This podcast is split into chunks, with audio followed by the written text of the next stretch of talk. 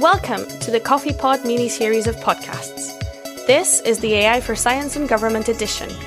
In here, we want to focus on the people behind the projects and get to know them and their story.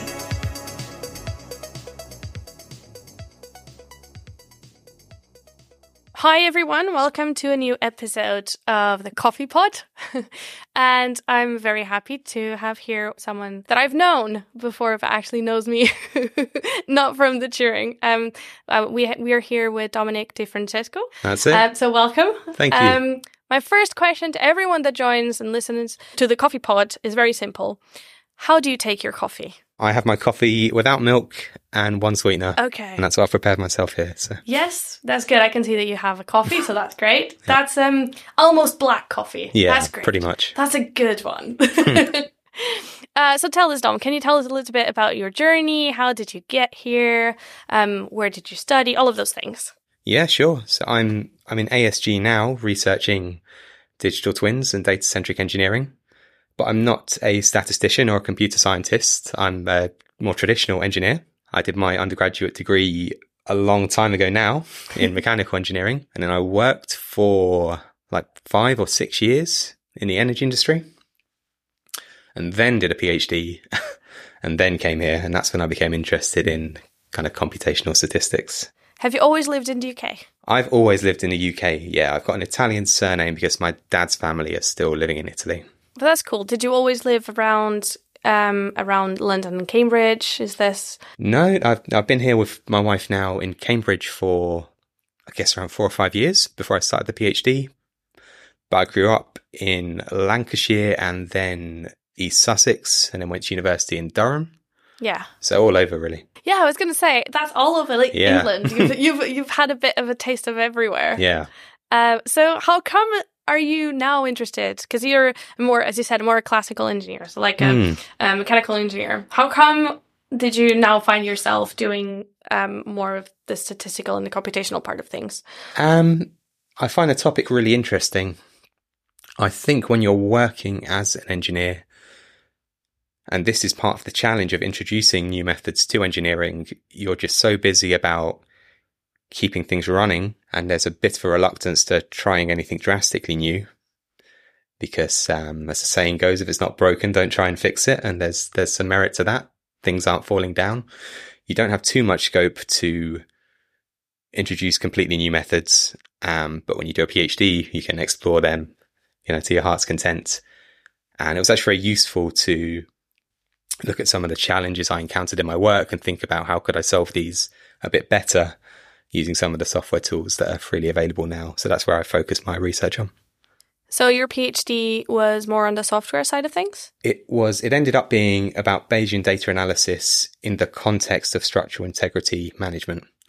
So yeah, I was finding challenges that and looking at how we solve them in industry and then trying to do a direct comparison to how you'd solve them with some, some better uncertainty quantification and trying to quantify the benefits of doing things properly. And now you're at the Turing, where I suppose you kind of not do a lot of engineering part, and you're more on the simulation part because you're doing digital twins. Hmm. How was this transition for you to now have more of a theoretical? Um, so I'm quite lucky. I, I, I hope this applies to other researchers, but I have quite a lot of autonomy in my work and Yeah. I do try and focus it on, um, I do try and meet industry halfway rather than going too far off into the uh, theoretical ether. Um, so, so that the research can have a bit more impact.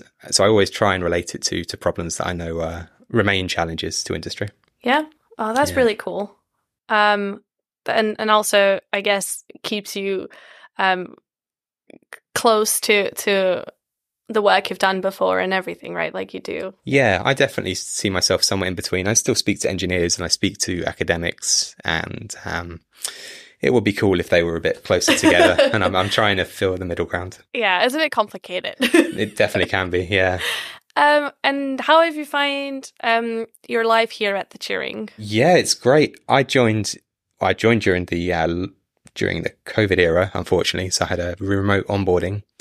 But then shortly after, they read the office, and um, it looks fantastic. and it's I love coming into work here. It, it looks great, and there's always someone to chat to. and um, it's it's been brilliant. And you've managed to try the coffee at the and the coffee's great. Yeah, yeah. I've, I've told, I've shown people the uh, incredible machines we have here for the coffee. um, that's good. Um, do you think that if you went back to your um, past self, just going into undergrad, did you ever think you would end up doing the work that you do right now? no, and that's that's never fair, really, because I'm coming with knowledge I, I couldn't have had at the time. But yeah, I've I've thought about this a lot, and I had next to no statistics in my degree, and Yeah. hopefully that's changed now.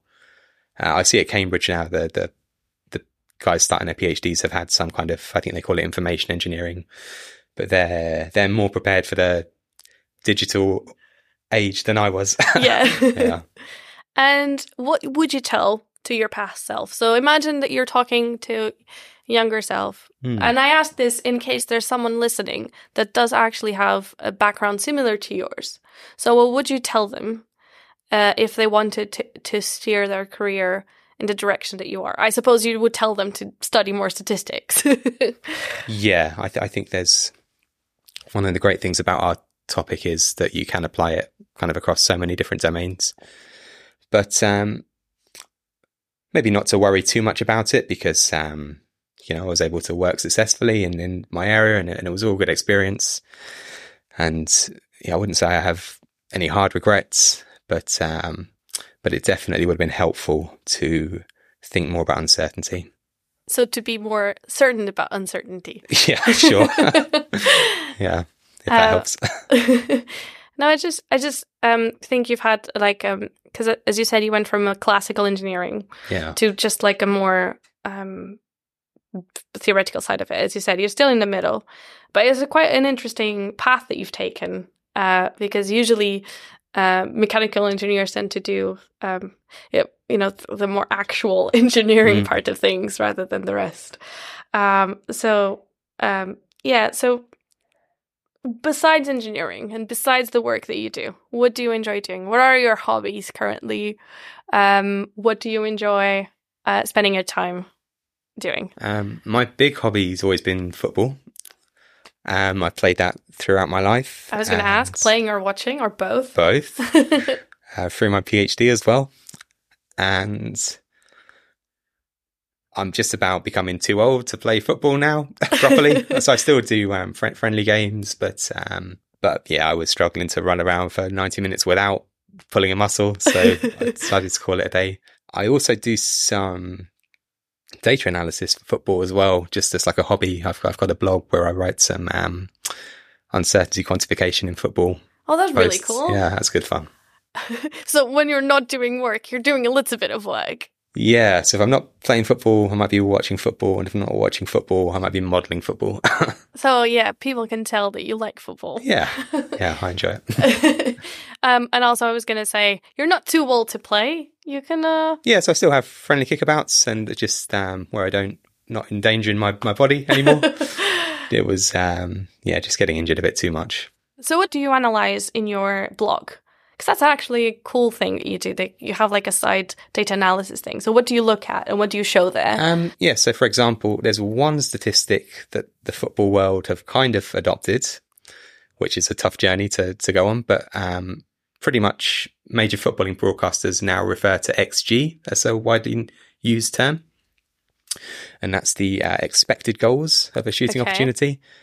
And I wrote an article on describing the uncertainty in XG and using uh, a multi-level Bayesian model, which I took from my work, to to get player-specific XG as well as you know for for a team, um, and that kind of depressingly got a lot more attention uh, online than any of my academic work. but um, but maybe that's because I was writing it in a more jargon-free way. Oh, I think also on the other hand, it's just because it's a more like um, it's a more broad topic. That's true, actually. Yeah, you're you right. have, unfortunately, you have far more people caring about football than. Yeah, than engineering. yes, I think so. Um, that's that's that's cool though. my other hobby that's been taking a lot of my time last year is we got a puppy, Yes. uh, and she turned one yesterday. oh, happy birthday! So that was good fun. Yeah. when the episode comes out, she's going to be one in a couple of weeks, maybe a couple of months. uh, but what's her name? Tell us. Um, she's called Ada, and I got that idea from our machine learning alphabet by our entrance. Uh, L is for Lovelace, oh yeah, Ada Lovelace was, is, according to our mural, maybe considered name. the uh, the world's first programmer. So that was the inspiration. She's not named after Ada Lovelace, but that was the inspiration, and we both like the name. No, it was really nice and Yeah. surprisingly relevant to, to the, Yeah, yeah, the the audience of the Turing that is listening. yeah. They'll know more about Ada Lovelace than I do, but um, it's also the name of our our pop. and uh, what are you what are you thinking about doing next? Where are your plans? Because now ASG is coming to an end. Hmm. So are you going to stick around the Turing? Yeah, I'm hoping to to stick around. Um, I think, like a lot of us, I've got so many ideas of, of things to work on and, and methods to improve. It's just about finding the time and getting everything organized to do it. But I think there's a lot more to contribute in this area. And like I say, a personal aim of mine is to to kind of take industry with us and make sure that some of these methods really get employed and we see the benefit of them in practice. Maybe you can even have a bit of more of a serious project on your football passion. Yeah, yeah, maybe. um, a lot of um, football data is getting made freely available now, so I like to just peruse it and think of any ideas for analysis. if something comes to me, I, I write a little article. Just a casual Saturday afternoon, just l- Yeah, looking at yeah. data, considering what to analyze next. Well, I, I find it fun. I'm sure a lot of people do. yeah. I think that our listeners, a lot of them, would find this fun. Yes. Uh, where can people find your blog? It's called allyourbayes.com. um, Bayes is in uh, Thomas Bayes, Bayesian statistics. Yeah. Okay. So people can find you there Yeah. and can just read your analysis and give you more clicks than your academic analysis. Yeah, make that even more of a depressing ratio. Uh, and, and any ideas for, for more work as well. no, this is this has been really great. Thank you so much for joining Yeah, no and problem. for um, having this chat with me, Yeah, it's been good. telling us a little bit about yourself. Um, and all the best of luck to to um, your research, your blog, and most of all your puppy, because I think that's what Most importantly, Yes. So thank you. Yeah, thank you. Thank you for listening to the Coffee Pod. I'm your host, Bea Costa Gomes, and the episodes are produced by Luca Lane. This is a collaboration with ASG, with a shout out to Zainab Ismail and Achintya Rao. Our music has been produced by Spiders Eat Vinyl.